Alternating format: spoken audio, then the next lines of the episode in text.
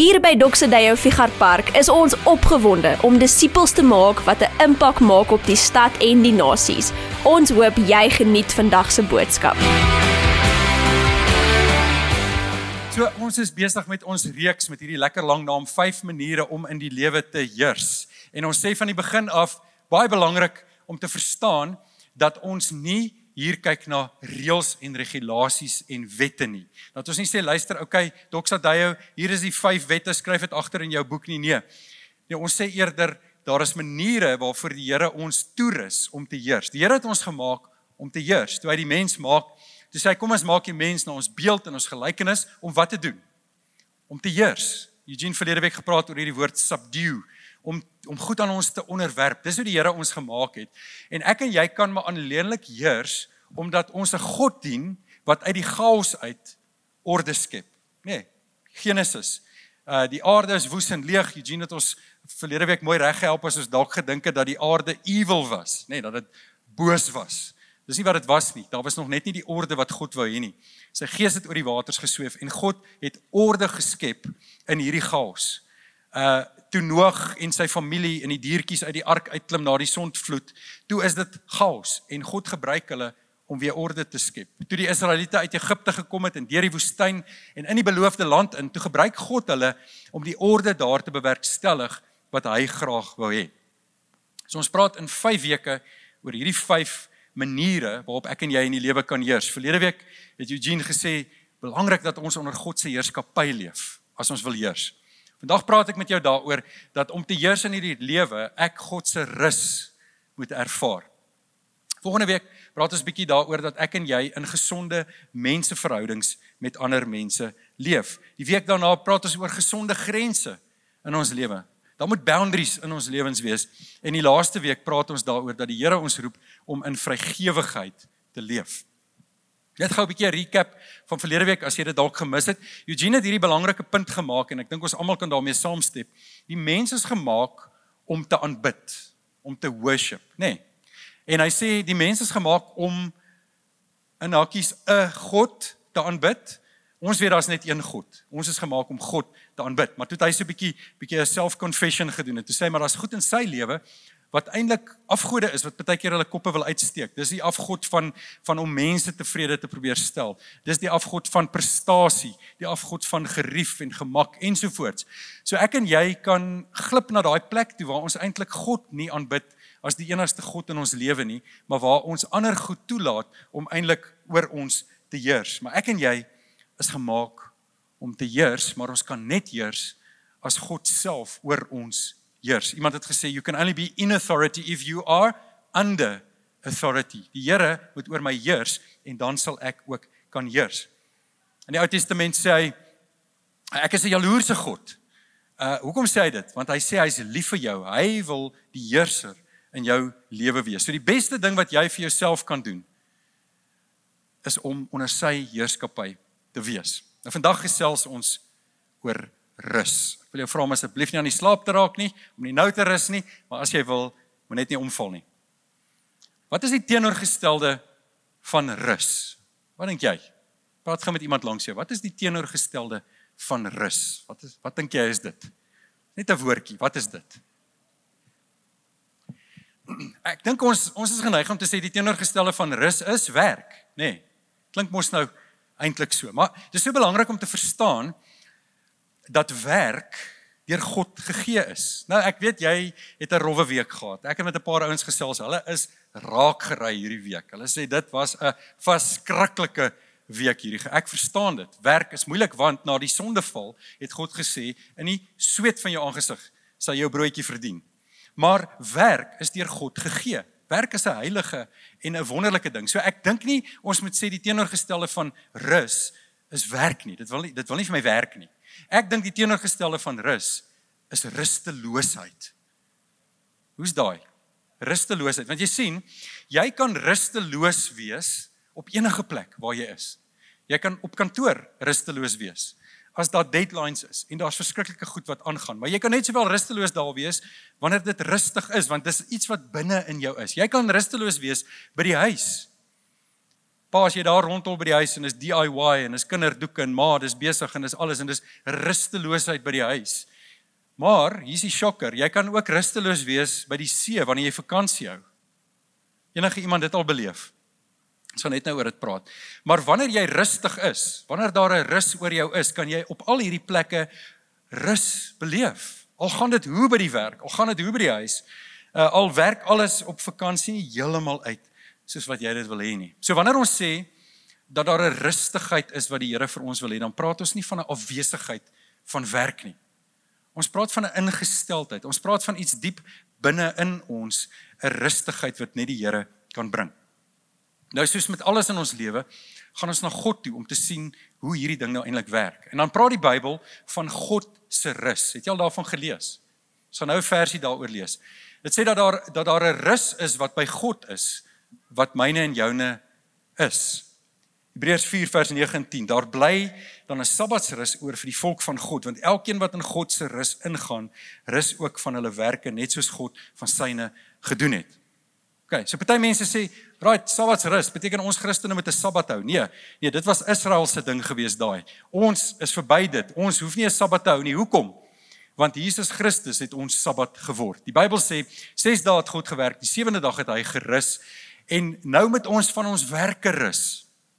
Jesus Christus het gekom sonder sonde uit die wet en die profete vervul. Hy het ons Sabbatsrus geword en as jy vandag 'n gelowige is, dan leef jy in sy ewige Sabbatsrus. Die verlossing, die die die die heil, die die redding wat jy in Jesus Christus het. So daar's 'n diep teologiese beginsel daar waarna ons nie vandag gaan kyk nie.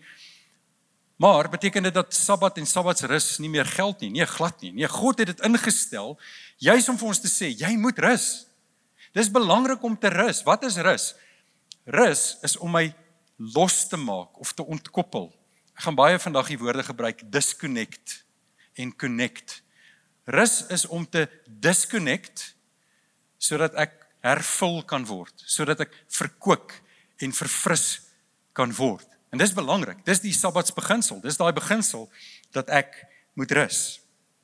So ek dink ons kan vir mekaar sê rus op sigself is nie 'n vereiste om in die lewe te heers nie. Ons gaan oor rus praat, maar maar wanneer ek rusteloos is, gaan ek nie kan heers in hierdie lewe soos die Here dit vir my bedoel het nie. Ek gaan soveel goed mis van wat hy vir my bedoel het. So hierdie rus is 'n is 'n ingesteldheid. Het jy al ooit die uitdrukking gehoor hurry sickness? Ek noem dit nou maar sommer gejaagdheidskoors. Ek dink dit werk vir my. Hurry sickness. So dis 'n ding wat gekoin is 'n hele klomp jare terug. Dit daar's daar's navorsing oor dit gedoen. Daar's groot studies oor dit gedoen. Hurry sickness is is 'n siekte van ons tyd. Dis is dis 'n probleem in ons tyd. Uh, en hurry sickness word onder andere aangehelp en versterk deur tegnologie. Nou net in geval jy dalk dink dis 'n weird kerk hierdie. Ek gaan nie vandag sê gooi jou selfone in die vuur of trap op jou laptop en kom ons gaan bly daar in die in die veld en ons ons eet die eentjies in die goed en ons stuur met 'n posduif vir mekaar boodskappe nie. Nee, dis glad nie wat ek vandag kom sê nie, maar ek gaan so 'n bietjie gesels oor tegnologie en oor hierdie goed wat die Here ons gegee het want mense is slim en hulle maak slim goed wat eintlik bedoel is om die lewe vir jou te vergemaklik, nê? Nee. Want oral waar jy gaan, is jy connected. Oral waar jy gaan, kan jy WhatsApps lees, e-posse kyk, Google search doen, Instagram, Facebook. Jy is die heeltyd connected. Hoe ongelooflik is dit? Maar die einste voordeel is ook 'n nadeel. Want jy is die heeltyd connected. Jy sien om te rus, moet ek kan connect met die Here, maar ek moet kan disconnect van ander goed. En tegnologie is maar een van die goed. Ek moet kan disconnect sodat ek waarlik kan connect aan God, sodat ek waarlik kan rus. So wil jy gou-gou weet 'n paar tekens van Harry sickness. Weet jy dit nie, maar ek gaan dit net gou-gou vir jou vir jou lees. Hierdie was my nogal komies om te sien. So hier's 'n paar tekens van gejaagdheidskoors. Een van hulle is jy voel jy moet elke sekonde uit die dag dag uitwrig. Enige iemand wat so voel. Elke sekonde is vir jou goud werd. En dis hoekom ons multitask, nê. Nee, party mense Uh hulle sê vrouens kan multitask, as mans multitask is dit 'n ramp, nê, nee, dan is dit gemors. Maar jy's so besig om elke sekonde uit die dag uit te druk dat jy multitask en op die einde kom jy dalk nooit ergens nie. Hoe's hierdie ene vir Harry sickness? Jy kry dit nooit reg om vroeg vir 'n afspraak te wees nie. Enige iemand? Kwartier, 10 minute, 5 minute. Een van die redes Een van die redes is jy is 'n swak mens. Nee, ek spot. Ek spot regtig. Ek kyk net of jy nog wakker is. Ek kyk net of jy nog wakker is. Jy's amazing en die Here is lief vir jou. Ehm um, een van die redes is dat baie mense sê maar ek kan nie vroeg wees vir 'n afspraak nie, want wat moet ek sit en doen vir daai 10 minute? Wat so wat doen ek? Ek haal my foon uit en ek Facebook en ek Instagram en ek antwoord mails en ek stuur 'n werksaansoek in en ek Google en ek vloek 'n ou. Ek gaan te keer op my foon want ek is hurried, ek is gejaagd. Hier's nou 'n lekker voorbeeld van Harry sickness. Die ry in die kredienierswinkel. Dis 'n science op sy eie, nê. Nee. So so ek het my mandjie met 3 items in en hier is dit lyk like soos Zimbabwe se se grenspos, nê. Nee. Dit is 'n waans wat gelaai is. Dis waar waansin vandaan kom, nê. Nee. Die waans is gelaai en al wat ek wil doen is ek wil net hoor by iemand, kan ek ek net 3 items. Mag ek asseblief hier inkom? So jy's half heeltyd besig. Daar's 'n ry wat leer raak en dan skiet jy in, maar dan sien jy hier's 'n ou wat eintlik reeds kom, maar ry jou sommer om, nê. Hurry sickness want ek moet klaar kry. Ek kan nie hier bly nie. Ek het nie regtig iets om te doen nie, maar ek moet ek moet klaar kry. Laaste ene is die verkeer. Is Bloemfontein se verkeer nie uit die bose nie.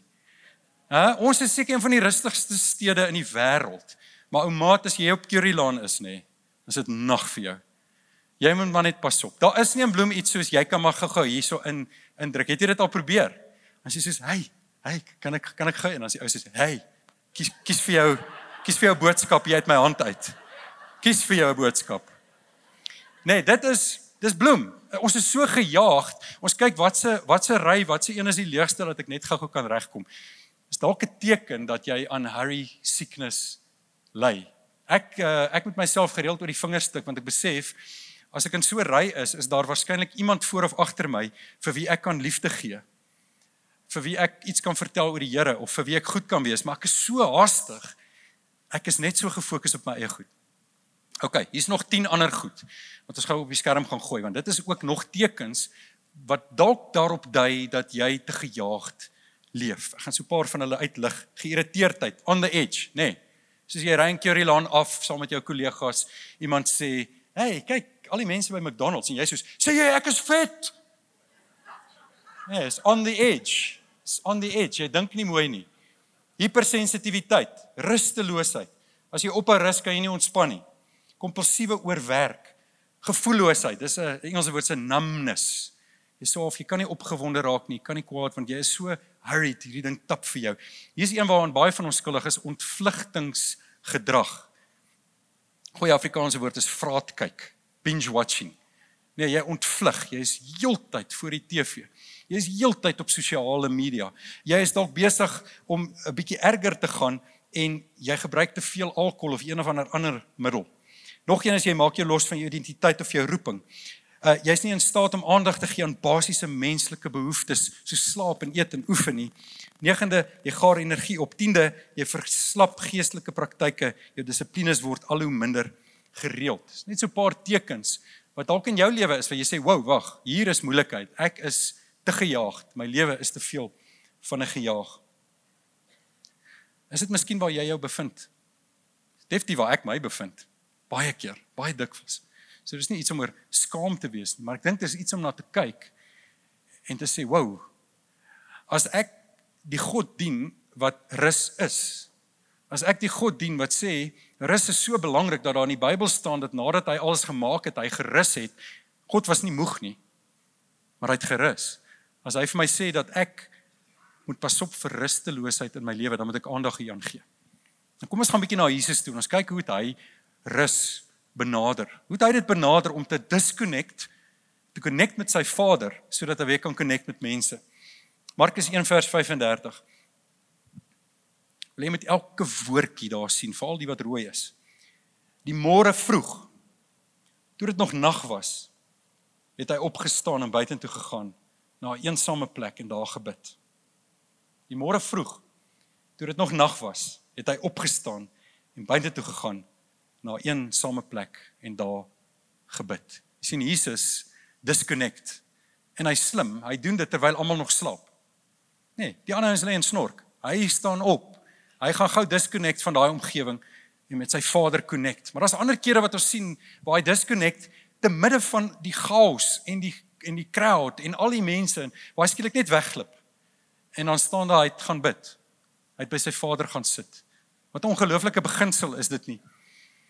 Vers 36 Simon en die wat by hom was, het hom egter gesoek en toe hulle hom kry, sê hulle vir hom almal soek u.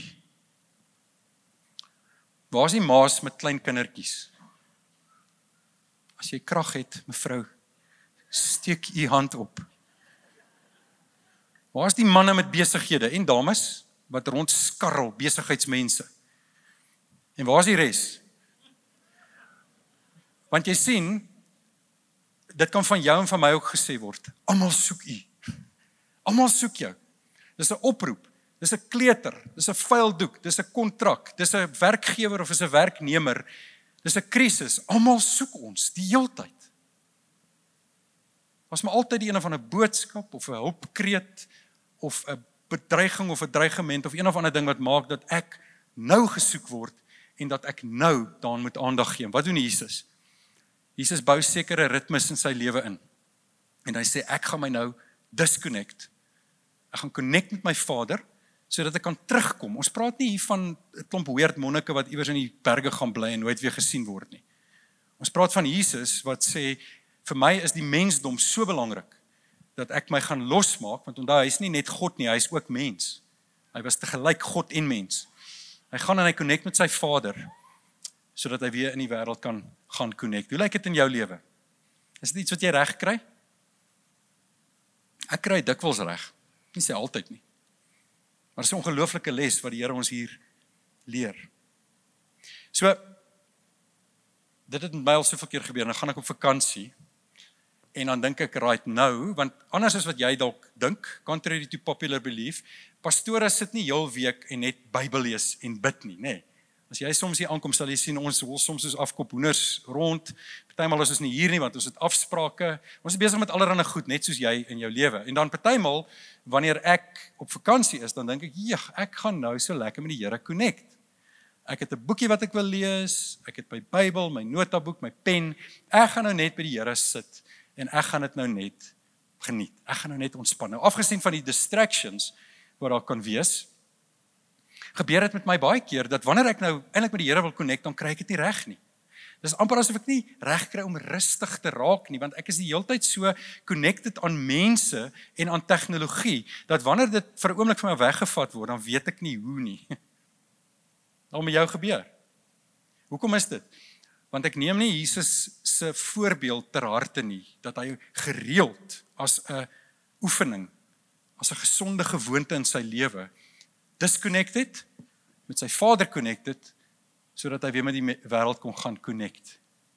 Nee, soos as jy as jy in 1943 laas gegym het en jy kry skielik weer 'n gym lidmaatskap en jy dink jy gaan gou-gou jou Arnold Schwarzenegger routine daar uithaal. Nee, jy gaan dit nie oorleef nie. En dis amper daai ding. Dis daai ding van van ek is nie gekondisioneer nie. So nou probeer ek iets doen waarby ek nooit uitkom nie. Wie verloor daar? Dis maar net ek. Dis maar net ek wat verloor. Nie 'n wet nie, dis nie 'n reël nie. Dis 'n beginsel wat ons kan nastreef. Corrie ten Boom, Corrie ten Boom, sy was 'n Hollandse Nederlandse evangelis gewees. Gelooflike vrou in die vorige eeu. Sy sê die volgende: If the devil can't make you sin, he will make you busy. Sjoe, dis nogal ek verstaan, ek weet, dis 'n bietjie in jou face. Maar die ding is net die die afleidingsgoedjies in ons lewe, die aandag afleiers in my lewe, komplimente van tegnologie. Kan in 'n sin dieselfde doen in my lewe as wat sonde in my lewe doen. Nou ek sê nie dis sonde nie. Maar wat doen sonde in my lewe? Wat beteken sonde? Sonde beteken dat ek die merk mis, die teken mis wat God vir my bedoel het. Ek leef nie volgens dit waarvoor God my gemaak het nie. En wanneer ek so connected bly aan mense en aan tegnologie en allerlei goed, dan kan daai goed maak dat ek van die Here disconnected raak. Sê ek vandag jy's disconnected want jy's heeltyd aan jou foon gekonnekt? Miskien. Weet nie. Probeer nie een of ander wettiese ding hier aan jou voorhou nie. Ek sê net vir jou wat bewys is en wat waarskynlik in jou lewe al bewys is. En dit is nie noodwendig gefoon nie. Dis dalk huisgenoot blokraaisels of wat ook al. Maar dit is goed wat my so besig hou dat ek nie met God connect nie. So hoekom is vandag se boodskap oor rusteloosheid so belangrik vir jou? Waar jy sit. Is dit sodat jy 'n gesonder leefstyl kan handhaaf? Miskien, maar ek dink nie dis die is die enigste eerste rede nie.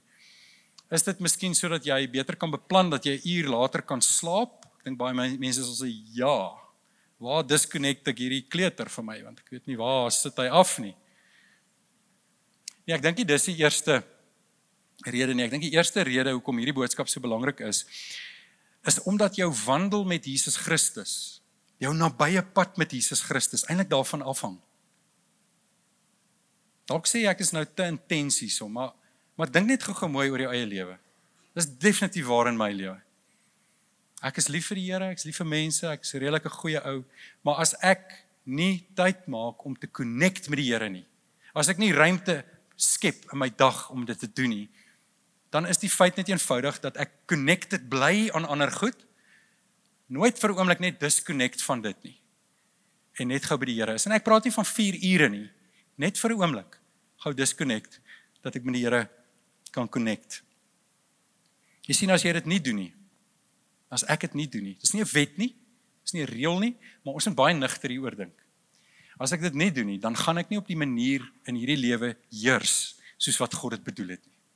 Want hy wil ek moet heers. Ek moet heers oor sonde, maar ek moet heers oor my omstandighede. Ek moet heers oor die geleenthede wat hy my gee. Ek moet heers in my menseverhoudinge. En hy het dit vir my bedoel, maar ek gaan nie reg kry om dit te doen nie of ek gaan sukkel om dit te doen as ek heeltyd net connected bly aan mense en toestelle al is dit goeie goed waarmee ek besig is net bietjie disconnect dat ek met hom kan connect Dallas Willard het die volgende gesê Hurry is the great enemy of spiritual life in our day you must ruthlessly eliminate hurry from your life Is jy gejaagd? Ek is ook. Vereis die lewe dat ons jaag, ongelukkig ja. maar as iets wat God ons gee, sy rus, dat ek in die gejaagdheid kan rus. Dis net Jesus wat ons in staat stel om dit te doen. Ek gaan nou 'n bietjie met jou daaroor gesels, maar Dallas Willard sê Hy sê hierdie hurriedness, hierdie hierdie gejaagdheidskoors is so erg dat ek en jy doelbewus op die uitkyk moet wees daarvoor dat ons 'n gejaagdheid kan ontwortel uit ons lewens uit. Sê ek gaan nie dit doen nie. Nou, ek dink dit gaan oor meer as persoonlikheidstipes, nê. Nee. Ek ken mense wat so rustig is dat dit my teen die mure uitdryf. En ek is eintlik nogal 'n rustige ou oor die algemeen. En dan kry ek ons wat so besig is, dit voel of hulle my gaan mal maak. En ek praat nie daarvan, ek praat nie van jou geaardheid nie. Ek praat van 'n dieper geestelike ingesteldheid wat die Here jou gee. As ek wil heers in hierdie lewe, dan moet rus moet 'n reël in my lewe wees. Ek moet dit instel. Dit gaan nie van self gebeur nie. Ek moet dit doen. So kom ons raak prakties. Volgende week, oor 2 weke, praat ons oor grense. En hierdie ding van grense is dat ek vir sekere goed sal moet nee sê sodat ek vir die Here kan ja sê. En weer eens is dit nie ons gooi die baba met die badwater uit en ons gaan bly in die in die veld nie. Maar dit is sodat ek boundaries in my lewe moet stel op al die terreine van my lewe. Nou ek wil jou aanmoedig om hierdie praktiese ding te doen. Maak soos Jesus as jy wil terwyl dit nog nag is, so dit raak nou somer, so jy sal dit 4 uur moet doen in die oggend. Maar terwyl jy nie noodwendig connected hoef te wees aan mense in daai stadium nie. Vra jouself hierdie vraag af. Wat gaan ek kies om nou mee te connect? Ek kan dit kan my foon wees. Dit kan mense wees, maar dit kan ook vir 20 minute die Here wees. Vir 20 minute kan ek net dit neersit en ek kan met die Here connect. Ek kan my Bybel vat, kan my notaboek vat, my pen, ek kan gaan stap, ek kan gaan fietsry, dra wat ek ook al doen om te om om om die Here te beleef om te vra Here praat met my. Kan dit so eenvoudig wees? Ek dink so. Ek dink so. Hulle sê jy moet so vir 'n tydjie lank 'n ding doen en dan word hy 'n gewoonte. Ek dink is 3 weke of so iets. 3 weke vlieg net so. Wil jy nie dit doen nie? En vir my kom vertel hoe jy dit beleef het. Of dit vir jou werk. Dalk doen jy dit lankal en jy jy wil 'n bietjie vir my sê man, ek dit werk. Ek dink jy is heeltemal reg. So ek het vroeër gesê rusteloosheid is iets wat jy kan beleef by die werk, by die huis, vakansie. As daar rusteloosheid in jou is, maak dit eintlik nie saak van die omgewing waarbinne jy jou bevind nie. Jy gaan rusteloos wees. So hier is die million dollar question. Hoe rus ek? Hoe rus ek? Daar is praktiese maniere hoe jy kan rus en vir een ou is dit ding rus en vir ander ou is dit werk. Party ons speel graag golf. Uh een een dokter het gesê nee, hy hy speel nie golf nie, hy vloek sommer by die huis. Ek speel nie golf nie want hulle het my belet om weer golf te speel nadat ek hulle Nissantjie daar by die golfbaan raak geslaan het vir die golfbal. Maar dalk is dit vir jou rus, is nie vir my rus. Maar dit gaan oor meer as dit. Jy sien Jesus is die een wat jou uitnooi, wat jou roep om te rus. Hy is rus. Gaan vir jou Matteus 11 lees. Is baie bekende gedeelte. Gaan hom eers vir ons uit die Afrikaans lees en dan vir jou die message. Hy sê kom na my toe almal wat uitgeput en oorlaai is en ek sal vir julle rus gee. Neem my juk op julle en leer van my. Want ek is sagmoedig en nederig van hart. En julle sal rus kry vir julle gemoed. My juk is sag en my las is lig. Kan ons net gou onsself herinner wie Jesus is? Hy's nie hy weird ou op die op die skilderye met sy Timoteë hare en 'n lammetjie in sy arms wat so half bo die grond hawer nie. Nee, Jesus was 'n mens. Was 'n skrynwerker. Hy was 'n besige besige mens gewees. Hy was die hele tyd besig. Daar's daar's dele in die Bybel wat sê eh, in die evangelies wat sê hy was so moeg, hy raak in 'n skuit aan die slaap. Hy kan net nie meer nie. Hy gaan nou slaap. Jesus kom en hy sê: "Kom leer by my." Besige Jesus bedienings Jesus. Maar Jesus wat sy tye kies en sê nou gaan ek disconnect dat ek met my Vader kan gaan connect. En hy het 'n ongelooflike sagtheid, 'n ligtheid aan hom. Hoor gou wat sê die message. Are you tired? Worn out? Burned out on religion? Come to me. Get away with me and you'll recover your life. I'll show you how to take a real rest. Walk with me and work with me. Watch how I do it. Learn the unforced rhythms of grace. I won't lay anything heavy or ill fitting on you. Keep company with me, and you'll learn to live freely and lightly. Jesus kom en hy sê ek is die komponis van die lewe. Ek het alles gemaak. Wanneer jy 'n musiekstuk speel, 'n klassieke stuk, dan word daar aangedui wat sy tempo is. En as jy op daai tempo bly, veral as jy 'n orkes speel. Ek het vir jare in blaasorkeste gespeel. Ek het so pypie geblaas, so klarinet. En as jy op die ritme bly wat aangegee word deur die dirigent, dan bly jy saam met die musiek. Maar as jy voor of agter dit is, dan raak dit 'n gemors. En as jy weer sien, dan kyk jy na die show en jy speel nie in hom nie. Want hulle sê jy is nie musikaal genoeg nie.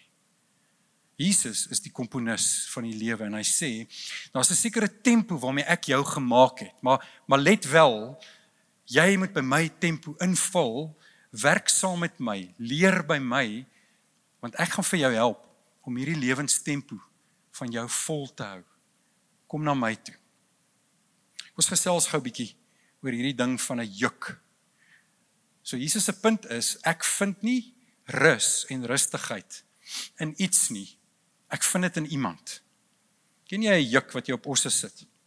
Ek 'n kannetjie was dit ons by my oupa hulle in die Noord-Oos-Kaap gaan bly, toer in die boondes waar daar niks is nie. Daar was nog nie wifi beskikbaar nie, maar daar sou ook nie wifi kon wees nie. Daar was niks. En ons het as 'n klein laities het ons ehm um, my oupa het 'n 'n bakkie se bak gevat en 'n waantjie uit hom gemaak en dan het hy twee osse gehad. En dan ry ons nou vir pret en plesier, ry ons nou daar in die veld rond saam met die ouetjies wat daar op die plaas ook bly. Ry ons en dan's die twee osse nou daar besig om hierdie wa te sleep. Dit het my gefassineer hoe hierdie twee osse kan saamloop. En Jesus kom en hy praat van 'n juk wat op osse lê. En ons prent van 'n van 'n juk, sal jy met my saamstem, is eintlik harde werk, nie waar nie? Dis hierdie oh, is hierdie ding wat jy op my afdruk. Uitbranding, jy weet ek kom aan die einde van die week, ek's gedaan, hierdie juk lê swaar op my skof. Ek moet hom net afhaal. Dis vreeslik, maar wanneer Jesus kom praat oor 'n juk en oor sy juk, dan bedoel hy eintlik heeltemal iets anders of hy vat dit na 'n beter plek toe. 'n Dr. Brian Simmons sê die volgende: Die metafoor van 'n juk is dat dit twee diere aan mekaar koppel om as een te werk. Dan sê hy, dit is nie bloot werk of moeite wat die fokus is nie, maar eenheid met Christus. Dis waarvan hy praat. Hy sê daar kom 'n juk wat ek op jou wil sit. Kom loop saam met my kom leer by my, kom werk saam met my, kom kyk na die ritme wat ek volg en jy sal rus vind. So hierdie hierdie juk, uh my juk is sag. Die Engels praat van my e, my juk is easy. Hy kan vergelyk word met my of hy kan vertaal word met 'n gemaklike juk. 'n Juk wat lekker lekker lê. Dit op sigself is 'n ongelooflike ding, nê. Nee ek eh, ek gaan so af en toe gym toe. Ek geniet dit nogal baie en toe nou nou die dag het ek nou het ek nou 'n gewig gewigte hierso op my hier op my skof. Want ek wil nou sulke sulke tipe squats goed doen. Jongen, dit ding maak my seer hoor. Verskriklik man. Dit is vreeslik. Ek byt maar op my tande want daar's ouens met groot spiere daar. So ek probeer net like nee, ek het dit. Ek het dit. Maar dit is so vrek seer want hierdie juk is nie reg nie. Hy's nie reg hier op my skof nie. Dit maak my verskriklik seer. En ons het baie keer daai prentjie. Jesus kom sê, hy sê ek gaan 'n juk op jou lê wat gemaklik is vir jou. Wat sê hy daardeur? Hy sê ek gaan ek het 'n juk vir jou wat pas gemaak is vir jou. Hy pas 100% vir jou. En hierdie juk se naam is ek, Jesus. Dis Jesus self. So ons gaan nie 'n sagte juk vind in iets wat ons doen nie. Ons gaan na Jesus Christus toe. As jy 'n juk op 'n dier lê wat te swaar is of wat hom seer maak, dan gaan daai dier, dier iewers stop en hy gaan hy gaan sê ek gaan nie meer nie, dis te seer. Maar as jy as jy op op 'n dier 'n juk lê wat vir hom pas, wat vir hom werk, wat vir hom gemaklik is, gaan jy die ongelooflikste resultate kry. Daai dier gaan net werk en hy gaan dit amper nie eers voel nie. Wat beteken dit vir my en vir jou? Jy sien partymal in ons Christelike lewe sê ons hier's hierdie juk wat op my lê en hy's net te swaar. En wat doen ons dan? Nee wat? Stop haar by die quick shop. Red Bull. Drink hom. Bid harder, werk harder, vas harder. Gaan hierdie ding doen. Gaan dit regkry. En wat gebeur eintlik op die ou end? Ek is so gejuk met hierdie ding wat swaar op my lê dat ek later in sirkels begin loop en ek begin eintlik droog maak en ek trap elke keer in daardie struik. En hier kom Jesus. En hy sê wil jy my nie aangryp nie? Wil jy nie na my toe kom nie? Wil jy ons met so 'n oombliekie neem net om daar net daar waar jy is. 'n bietjie rustig te raak. Die band kan vir my verhoog toe kom asseblief. Hierdie boodskap kan nie nie met jou praat vandag nie. Hierdie is een van daai boodskappe waar niemand uitgesluit is nie. Niemand, want ons leef in 'n tyd van stres. In 'n tyd van 'n juk wat op my lê en ek sal net met hierdie juk, juk aankarring. Die juk is nie jou werk nie. Die juk is nie menseverhoudinge nie. Die juk is nie jou geldprobleme nie. Die juk is 'n rusteloosheid wat jy in jou het. En die Here kom sê, disconnect yourself 'n bietjie. Kry perspektief. Kom na my toe sê Jesus. Almal wat moeg en oorlaai is, kom sit by my, kom leer by my. Hy sê want ek gaan jou leer hoe om te lewe. My juk, sê hy, is sag. Miskien is dit tyd dat jy vandag 'n juk in jou lewe afgooi. Vir party mense is daardie juk dat jy nog nie Jesus se juk in jou lewe het nie. Dat hy nog nie jou Here is nie. En jy probeer deur jou beste pogings om iets van sy lewe te ervaar. En vandag is jou geleentheid om te sê ek gooi hierdie juk af want weet jy wat? Daardie juk is nie pas gemaak vir jou nie. Hy's nie vir jou ontwerp nie. Die Here het ons so gemaak dat daar 'n juk vir elke persoon is dat hy op jou skouers kan rus en jy dit kan doen waarvoor hy jou geroep het. Kan ek jou vra om saam met my te staan? En dat jy daar waar jy staan net so bietjie net bietjie met die Here praat oor waar jy in jou lewe is. Vir party mense mag dit beteken dat jy 'n grypende verandering in jou lewe gaan moet moet bring want dit waarmee jy nou besig is is duidelik jy loop in sirkels rond en jy kom nêrens nie. Jy weet eintlik wat is daardie praktiese goed wat jy gaan moet doen. Jy gaan na jou weekprogram moet kyk. Jy gaan kyk na die goed waarmee jy jou besig hou. Jy gaan jy gaan moet kyk na want baie mense wat hier staan moet in die week wegwerk. Dit is nou maar net so ek niks daaraan toe nie. Maar jy moet dalk gaan kyk na wanneer jy terug is. Hoe gaan ek my tyd deurbring? Wat gaan ek doen? Wat is vir my belangrik? Miskien sê jy weet jy ek besef vandag nie maar dit 'n wet is nie.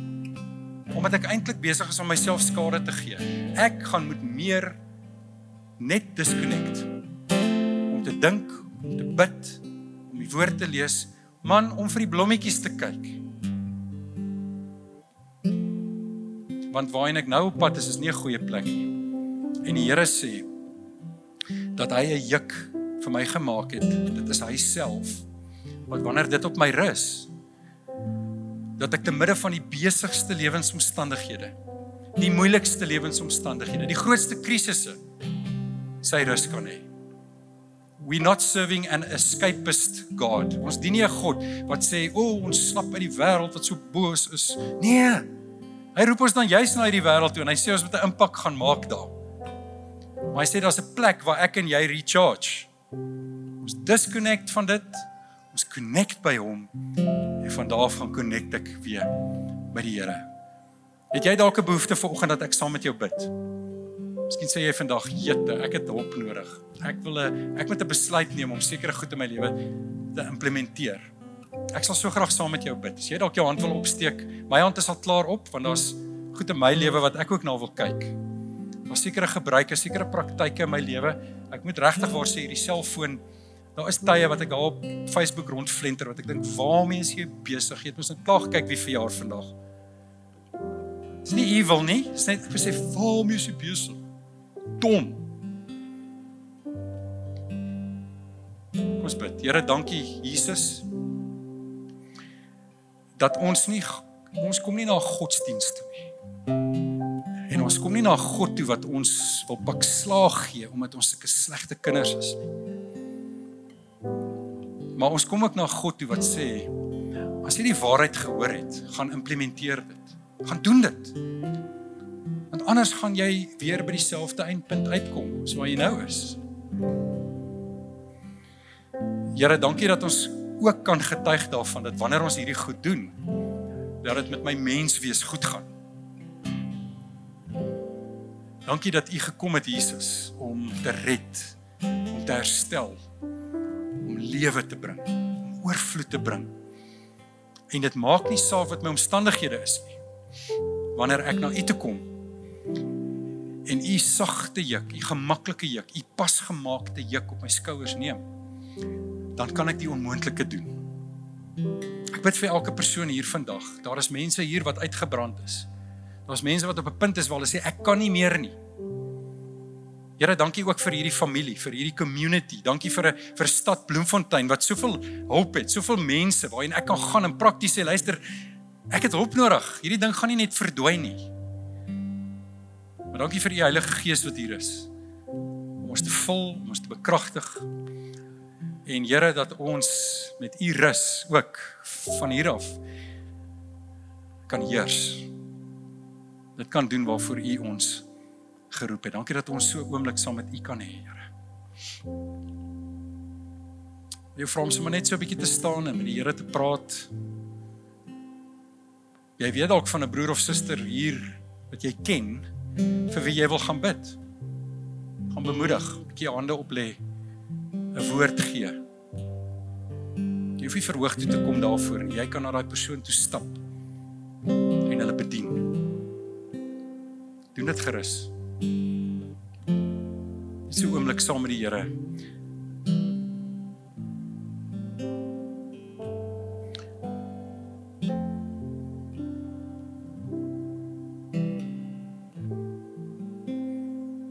jou jou hand op jou man of jou vrou se skouer lê. Persoon voor jou of agter jou. Ek wil jou aanmoedig om dit te doen. Jy hoef nie te vra nie. Doen dit saggies, net so hand op die skouer. Wil graag vir jou bid.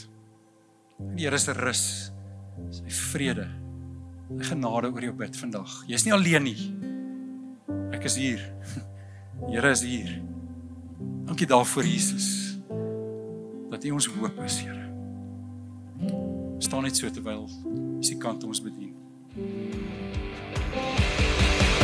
Dankie dat jy vandag by ons ingeskakel het. Maak seker jy word deel van hierdie familie op missie deur om by ons Sondagdienste in te skakel.